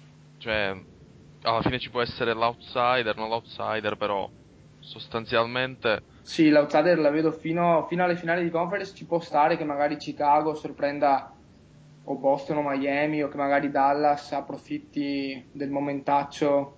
Sì. Io più che Dallas vedo Oklahoma City come possibile outsider. Sì, sì, beh, sicuramente più di un... A ovest sono sicuramente due, a est diciamo che Orlando e Atlanta le vedo si arrangiano fra di loro al quarto e al quinto posto, però poi non, non gli do grandi, grandi, grandi chance. Possibile. E c'è secondo voi la reale possibilità, adesso chiedo prima a Vetto, c'è la reale possibilità che una di queste outsider, no? Tipo può essere Oklahoma City, Dallas a ovest e mettiamoci Chicago e quest'anno più che contendere un outsider anche Orlando c'è una possibilità che qualcuna di queste arrivi fino in fondo, magari approfittando di qualche crollo di lusso da parte ah. dei mostri? Molto, molto sinceramente, secondo me no. Arrivare fino in fondo no, secondo me non c'è. Non, non, non hanno la possibilità di. Perché una, una, delle, una fra Miami e Boston o fra i Lakers e gli Spurs a ovest una di queste quattro può anche magari non farcela per motivi che non dipendono da loro come magari gli infortuni o, o altre cose del genere, però bisognerebbe che tutte e due da una parte e dall'altra avessero un crollo che a questo punto appare difficilmente pronosticabile. E a proposito, sempre parlando, inseriamo tra le outsider, visto che nella seconda parte si è parlato di Melo ai Knicks, questi New York come sarebbero strutturati secondo le ultime voci, quindi con Gallinari via, uh, Chandler via, Felton via, forse addirittura Mozgov via, ma con dentro Carmelo e Billups, chiedo a Davide, secondo te hanno qualche possibilità in più o ci vanno a perdere nell'immediato? Eh, questa è una domanda abbastanza complessa, nel senso che poi, secondo me, anche leggendo uh, quanto viene discusso nel forum, anche le chiavi di interpretazione sono abbastanza differenti. Sì. Se seguiamo la strada eh, che ha intrapreso Miami, possiamo par- pensare anche che ci abbiano guadagnato, nel senso che, che prendono un giocatore come Billups che secondo me non è assolutamente bollito. Di certo non è nel prime della sua carriera, è un giocatore che eh, può sicuramente dare il suo, magari non è il classico eh, archetipo del, della point guard antoniana da corsa, però comunque è un giocatore che il suo contributo lo può dare. Eh, anche Melo è una superstar che andrebbe comunque a far coppia con, con Stadmeyer, però sicuramente il team ne perderebbe in, in termini di profondità e di equilibrio, aspetti che, come abbiamo visto l'anno scorso, sono fondamentali playoff possono fare la differenza, quindi nell'immediato forse ne perderebbero un po' di più di quello che, che, potrebbe essere il gruppo di quest'anno da far crescere. È un investimento che per certe persone va fatto, per altre non va fatto. Se abbandoniamo i campanilismi sicuramente eh, Gallinari è sacrificabile per prendere, per prendere Carmelo Anthony nel, nel, mio modo di vedere sinceramente la questione. Da vedere poi se eh, in termini di equilibri tecnico-tattici la cosa funziona. Per me può funzionare, però insomma è un po' un rischio, ecco, diciamo. Eh sì, sicuramente. E tu Vetto come la vedi? Una New York potenziale outsider quest'anno?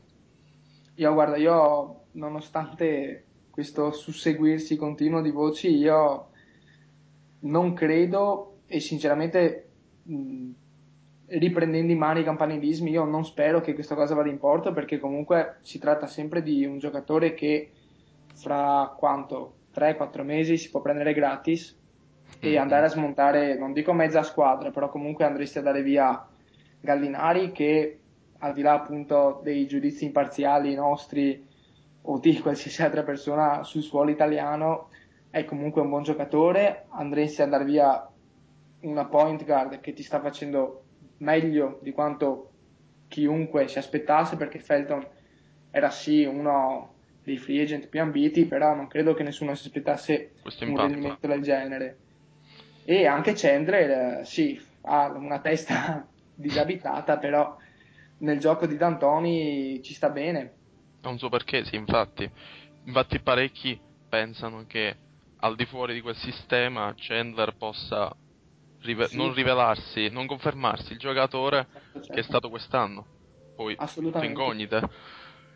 Sì, poi anche per Gallinari, non lo so, cioè, l'impressione che io ne, ne derivo è del, che per quanto Felton stia facendo bene, non sia il tipo di giocatore adatto per innescare tutto il potenziale che potrebbe esprimere il gioco, perché Gallinari è un giocatore che eh, gioca pochi possessi in proporzione ai punti che, che propone e a, in generale a tutte le cose che fa. Cioè, secondo me non viene coinvolto e non viene sprigionata la potenzialità del suo gioco che non è quella del giocatore che colpisce dagli scarichi, è un giocatore che dovrebbe essere messo in condizioni migliori. E in questo senso, anche se Felton sta facendo una ottima stagione, sono il primo a dirlo, anche perché c'era il Fante NBA, quindi mi fa anche comodo che faccia bene, ti dirò che eh, mi aspetterei di più da una point guard e che questo non è il giocatore ideale in un sistema d'antoniano. Sì, può darsi, però c'è anche... Però. È vero. No, neanche Billups, no, no, infatti te lo, sono il primo a dirtelo. Infatti, a questo punto... Te l'ho detto anche prima, infatti, se ti ricordi. Sì, sì. Mi ricordo, e a questo punto però dovresti andare con il meno peggio, che comunque resta Felton. Assolutamente, sì. per motivi senso, di cartellità, sì. soprattutto. Sui due, secondo me sì, però d'altro canto lì devi capire cosa vogliono fare. Sul discorso che ha detto Marco prima, che secondo me mh, è vero sul, nel piano pratico, cioè che eh, Anthony arriva gratis eh, a giugno però bisogna capire quali sono le reali intenzioni di Anthony, cioè secondo me nella sua testa è scattato un campanello che dice devo firmare, devo firmare perché altrimenti qui a giugno con la scusa del lockout rischia di perderci dei soldi. Cioè, secondo me tutto questo ronzio di voci e tutte queste trade che si stanno mettendo in piedi sono figlie del fatto che lui, secondo me, ha fatto trasparire la volontà di voler firmare un'estensione, sì. altrimenti non ci sarebbero tutti questi movimenti, secondo Quindi, me. Si avrebbe LeBron James remake. Esatto. E allora New York è un po' calata, no, non dovrebbe essere a rischio playoff, seppur non sia più nell'Olimpo dell'Est come era stata all'inizio in concomitanza con le prestazioni irreali di, di Stadmeyer. A Est e Ovest quest'anno, forse più che nell'anno scorso, non si sa chi saranno gli ultimi, quelli che prend- staccheranno il biglietto per i playoff giusto in extremis. A Est tu Davide su chi andresti?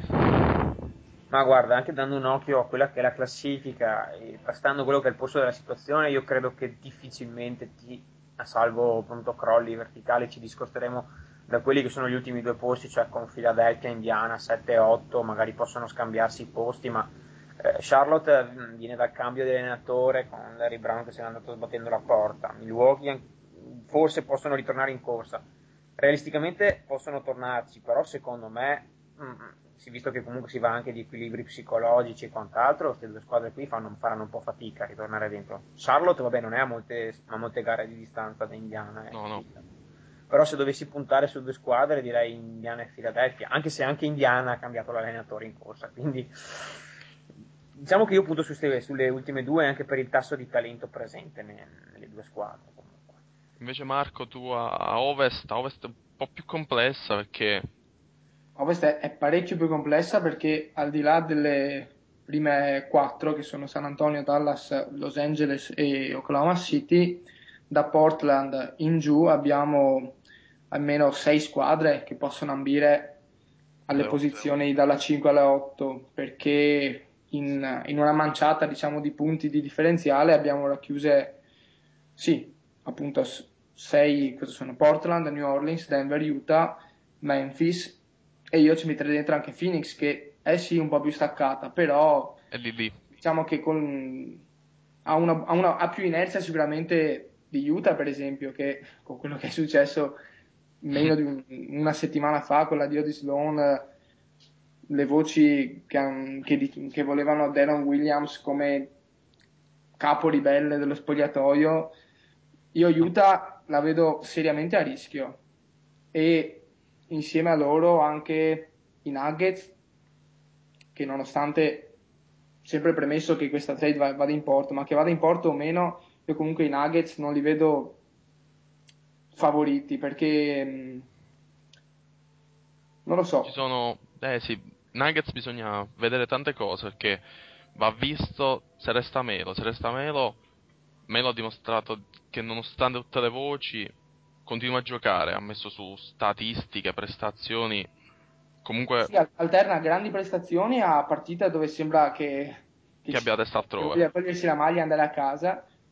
Sì. E, e un'altra cosa mh, che mi ero dimenticato è che anche New Orleans sta calando vistosamente perché nelle ultime 3-4 settimane diciamo che ha perso almeno 4 o 5 punti di differenziale rispetto quello che si chiama il gap dalla vetta. Sì. Loro ovviamente non sono interessati alla vetta, però sono stati sorpassati da Portland e hanno un record nelle ultime 10 che sembra sia di due o tre vittorie.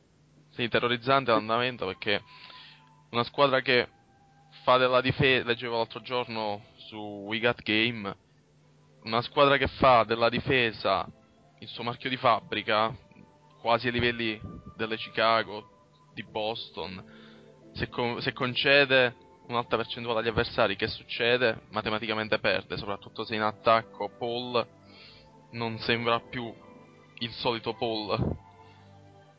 Quindi, eh, comunque sì, la diciamo situazione a ovest generale... è complessa, bisogna vedere... Sicuramente più incerta che a est. Sì. Questo perché comunque dietro, dietro a queste tre squadre, dietro agli Hornets, ai Nuggets e ai Jets, abbiamo due squadre che sono più in salute di loro, che sì. sono Memphis e Phoenix. Nettamente più in salute. Poi magari New Orleans si riprende, piazza un'altra striscia Amen. E, parlando, visto che ormai stiamo parlando un po' dell'Ovest, la, il primo posto a Ovest lo manterranno San Antonio? San Antonio un po' crollerà e ne approfitteranno i Lakers o i Mavericks di turno? Secondo te Marco?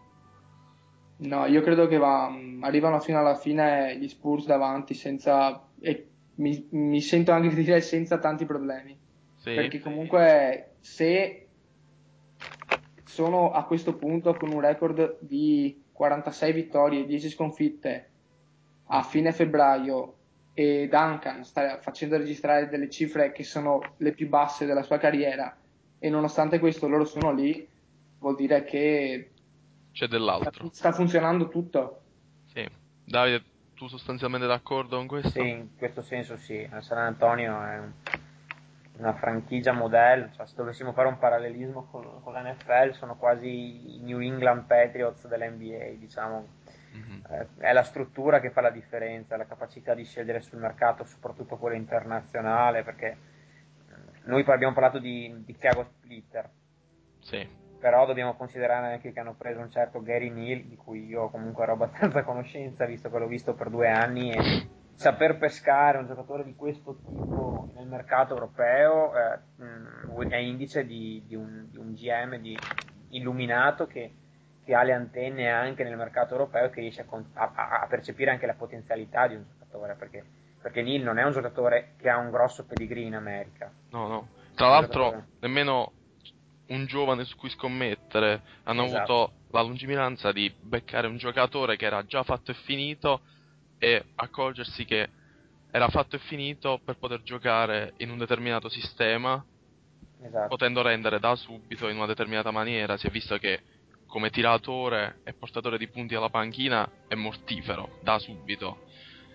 Chiaramente Gary Neal sapevamo che fosse uno non timoroso di prendersi tiro e responsabilità.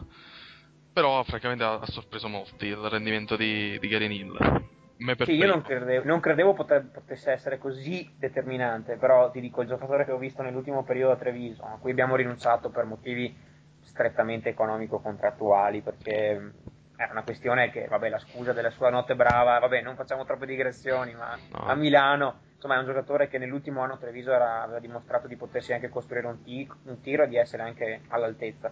Detto questo, secondo me la forza è la cosa che ha fatto notare Marco è la cosa più giusta, cioè il fatto che in una squadra dove Duncan fa, fa mostrare cifre che sono basse rispetto a quelle della sua carriera, questi ti, ti, propongono la, una delle migliori stagioni loro, degli ultimi anni. Tra l'altro è vero che le trasferte a est non fossero di chissà quale difficoltà, ce n'erano giusto 2-3 difficili, però hanno continuato a vincere.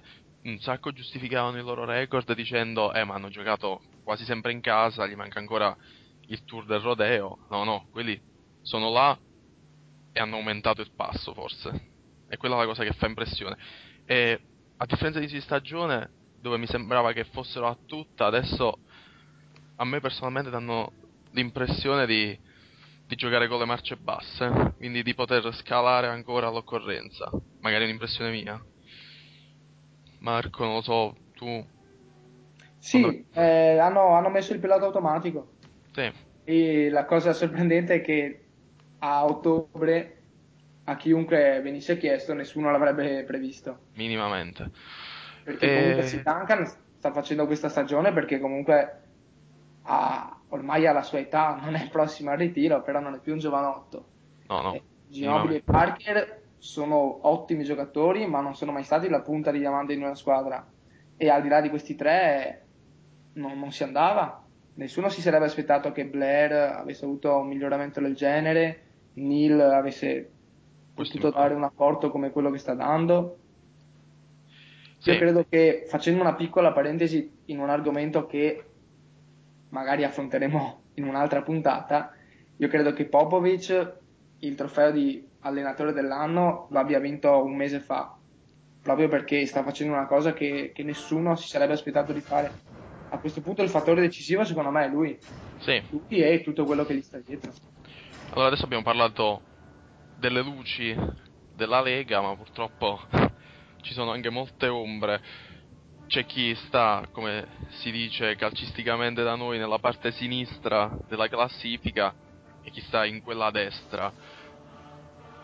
Chi sono le squadre che hanno definitivamente mollato?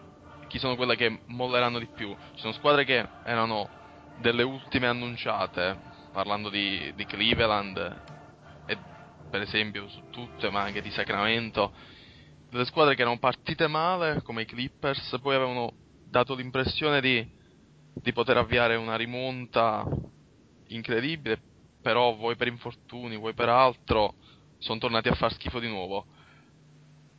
Secondo voi con, come procederà il tanking delle varie squadre e poi magari Davide che chiedo prima a Marco, poi Davide più tardi, visto che è un po' più ferrato, quanto convenga fare questo tanking?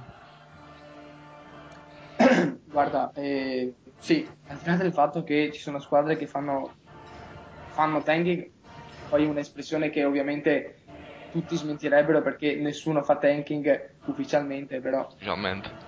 Dicevo, eh, ci sono squadre che fanno tanking da novembre, come Cleveland che si sapeva era annunciato però io non credo che nessuno si aspettasse 25 sconfitte di fila. La Cleveland ricorda molto Miami, mi sembra del 2007, non vorrei, mi spiace essere così vago, però non ho un ricordo esatto. Sì, quella, no, forse del 2000 o 2000, 2007, sì, 2007, dovrebbe essere.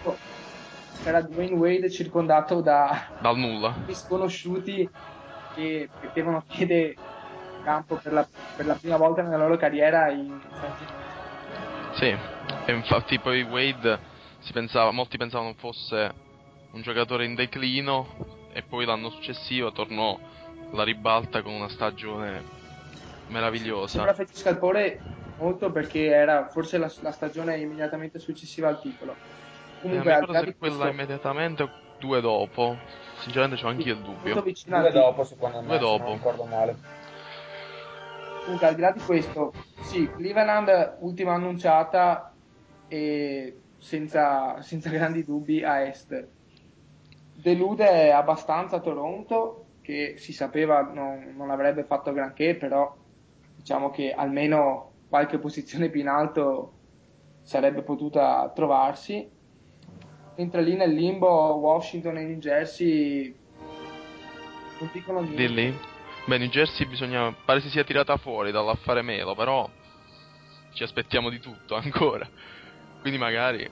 Io potevo, una... volevo solo dire una cosa perché spezzare una lancia in favore di poveri, di poveri Cleveland Cavaliers, che secondo me eh, comunque non, non, erano dati per ultimi eh, già quest'estate, nel senso, eh, purtroppo i contraccolpi psicologici di una partenza, tutto quello che vuoi, della the decision, del baraccone, tutto quello che vogliamo dire, si sono fatti sentire. Mm-hmm. Però bisogna dire che la quantità di talento che questa squadra aveva non era così pessima e che se sono stati falcidiati in maniera mostruosa dagli infortuni, quindi se ai playoff ci vanno Indiana e Philadelphia e potenzialmente pure Charlotte, loro al completo potevano anche poter pensare di beccare una delle ultime posizioni, sinceramente. Sì, sì, vero. Beh, guarda, il discorso di prima riferito ai 4-5 signori nessuno era dovuto proprio, non era il roster di partenza, era dovuto proprio a una serie di... Ah, ok, ok. Sì, sì, sì. Eravamo dimenticati di dirlo, però sì, eh, hai perfettamente ragione. Allora, Davide, invece, prima dicevo appunto quanto conviene quest'anno puntare al ribasso, quindi sperare di avere la prima scelta che cambia sostanzialmente la storia di una franchigia. Non sembra un draft come fu quello dei vari Melo, James, Bosch. Stiamo parlando di uno dei primi due o tre della storia, storia del, dell'NBA, per cui anche qualsiasi tipo di paragone non regge. Abbastanza, già basterebbe un paragone con quello dell'anno scorso, sinceramente. Ma non basta, sembra non basta nemmeno quello, soprattutto alla luce di un Barnes che aveva stregato tutti, però non si sta ancora confermando quello star già pronto e finito. Barnes, secondo me, potrebbe addirittura non finire in questo draft, se secondo quello che sono le mie potenziali percezioni, ti dirò, anzi.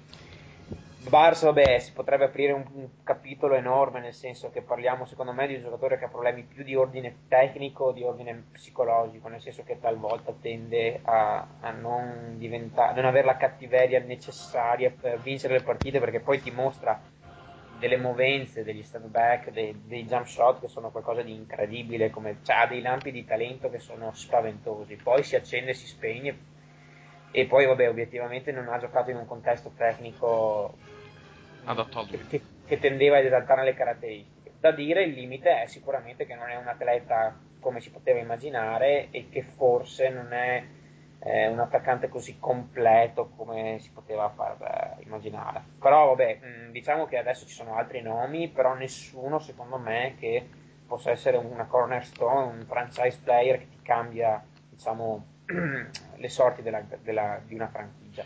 Quindi per te non ci sarà la scelta che farà fare immediatamente o nel tempo il balzo dal dimenticatoio? Allora, ti dico, secondo me, per dirti, ti faccio un esempio, eh, se Cleveland dovesse riuscire ad avere la prima scelta, eh, io fossi loro punterei sicuramente su Kyrie Irving che eh, è una point guard che purtroppo è reduce da un infortunio al pollice non si sa neanche se riuscirà a tornare per la Mars Madness ma è un giocatore che forse è quello dal, che ha fatto vedere le maggiori potenzialità ed è la prontezza fin da subito assieme a Salinger, solo che su, invece a differenza di Salinger, Irving secondo me ha anche delle maggiori potenzialità. Mm-hmm. Salinger invece è il giocatore che ha fatto vedere di più, ma è anche quello che sembra essere più un prodotto finito, cioè un giocatore che lo metti, eh, ti fa subito il, il contributo, eh, però eh, ci sono dei problemi in termini di altezza e quant'altro. Comunque ti dico, secondo me eh, a questo punto non conviene assolutamente fare tanking in senso assoluto perché è un draft dove se hai un management abbastanza illuminato, anche in fondo al primo giro puoi pescare dei signori giocatori, a differenza magari di altri draft dove ci sono le superstar all'inizio e magari sotto fai fatica. Sì, allora, il tempo è un po' gli sgoccioli, quindi noi nella seconda parte, quando si è parlato di, di trade della deadline abbiamo chiuso con un pronostico secco su dove andasse Melo. Qua chiudiamo con un altro pronostico secco, una domanda che faccio a tutti e due. Qual è la finale e chi vince? Prima Davide, dai. ecco, allora, eh, diciamo che la finale secondo me sarà eh, Boston-San eh, Antonio. E chi porta e, a casa? E chi lo porta a casa? Io, io spero Boston, quindi dico Boston. Marco? Guarda, io sono uno di quelli che al primo di luglio, il 3 luglio, non mi ricordo che giorno è stata The, The Decision, diciamo si è un po' indignato per non scadere nel volgare, però questi qua le partite le vincono, quindi per me la finale è Miami-San Antonio e io mi, mette, mi sentirei di mettere l'euro su, su Miami per il titolo pur non tifando per loro. Va bene. È stato un piacere parlare anche con voi, come lo è stato con tutti quelli che vi hanno preceduto. Ringraziamo Marco Vettoretti. Grazie, ciao a tutti. Ringrazio anche Davide, anche con il suo mini spazio su basket universitario. Va si spera grazie. che avrà più spazio in futuro, questo è un esperimento sostanzialmente. Quindi grazie, grazie alla prossima chiudiamo qui questa puntata, si è parlato un po' di tutto, uh, si è parlato di Boston che ha mandato 4 All-Star, si è parlato di New York che potrebbe rilanciarsi finalmente nell'Olimpo della pallacanestro, Spike Lee, Ray Allen, loro sono i Public Enemy, questo è il Gut Game. Yeah, that's right. This cut goes out to all y'all that's been missing us for mad years. One love, yo. Yeah, that's right, he's got game. PE 1998. If man is the father, the sun is the center of the earth, in the middle of the universe, then why is this verse coming six times rehearsed? Don't freestyle much, but I write them like such. Word. Amongst the fiends controlled by the screens, what does it all mean? All this shit I'm seeing. Human beings screaming vocal javelins, sign of a local nigga unraveling. Uh-huh. My wandering got my ass wondering where crisis and all this crisis. Hating Satan never knew what nice is. Check the papers, well, I bet on ISIS. More than your eye can see and ears can hear. Year by year, all the sense disappears. Nonsense perseveres, prayers laced with fear. Beware, two triple O. It might feel good, it might sound a little something, but damn the game if it don't mean nothing. What is game? Who got game? Where's the game in life? Behind the game, behind the game. I got game, she got game, we got game, they got game, he got game. It might feel good, it might sound a little something, but fuck the game if it ain't saying nothing. Damn, was it something I said? Don't see, so you turn your head. Ray scared of his shadow, does it matter? Thought of reparations, got him playing with the population. Nothing to lose, everything's approved. People use even murders excuse. White men in suits don't have to jump. Still a thousand and one ways to lose with the shoes. God takes care of old folks and fools, while the devil takes care of making all the rules. Folks don't even own themselves, paying mental rent. The corporate presidents. Uh, one out of one million residents. Be a dissident who ain't kissing it. The politics of chains and whips got the sick missing chips and all the championships. What's love got to do with what you got? Don't let a win get to your head or a loss to your heart. Nonsense perseveres, prayers laced with fear. Beware, two triple O is It might feel good, it might sound a little something, but damn the game if it don't mean nothing. What is game?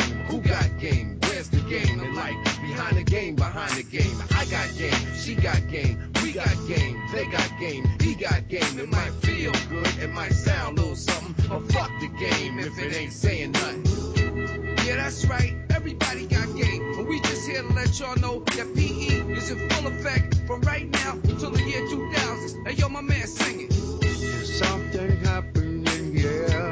Yeah, yeah. What it is ain't exactly clear. There's a man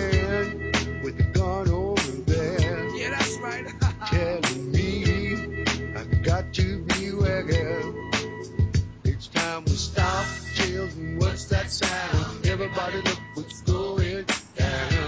Hey yo, I don't think they heard you, Stevie. Kick it to him again one more time. It's time to stop children, what's that sound? Everybody look what's going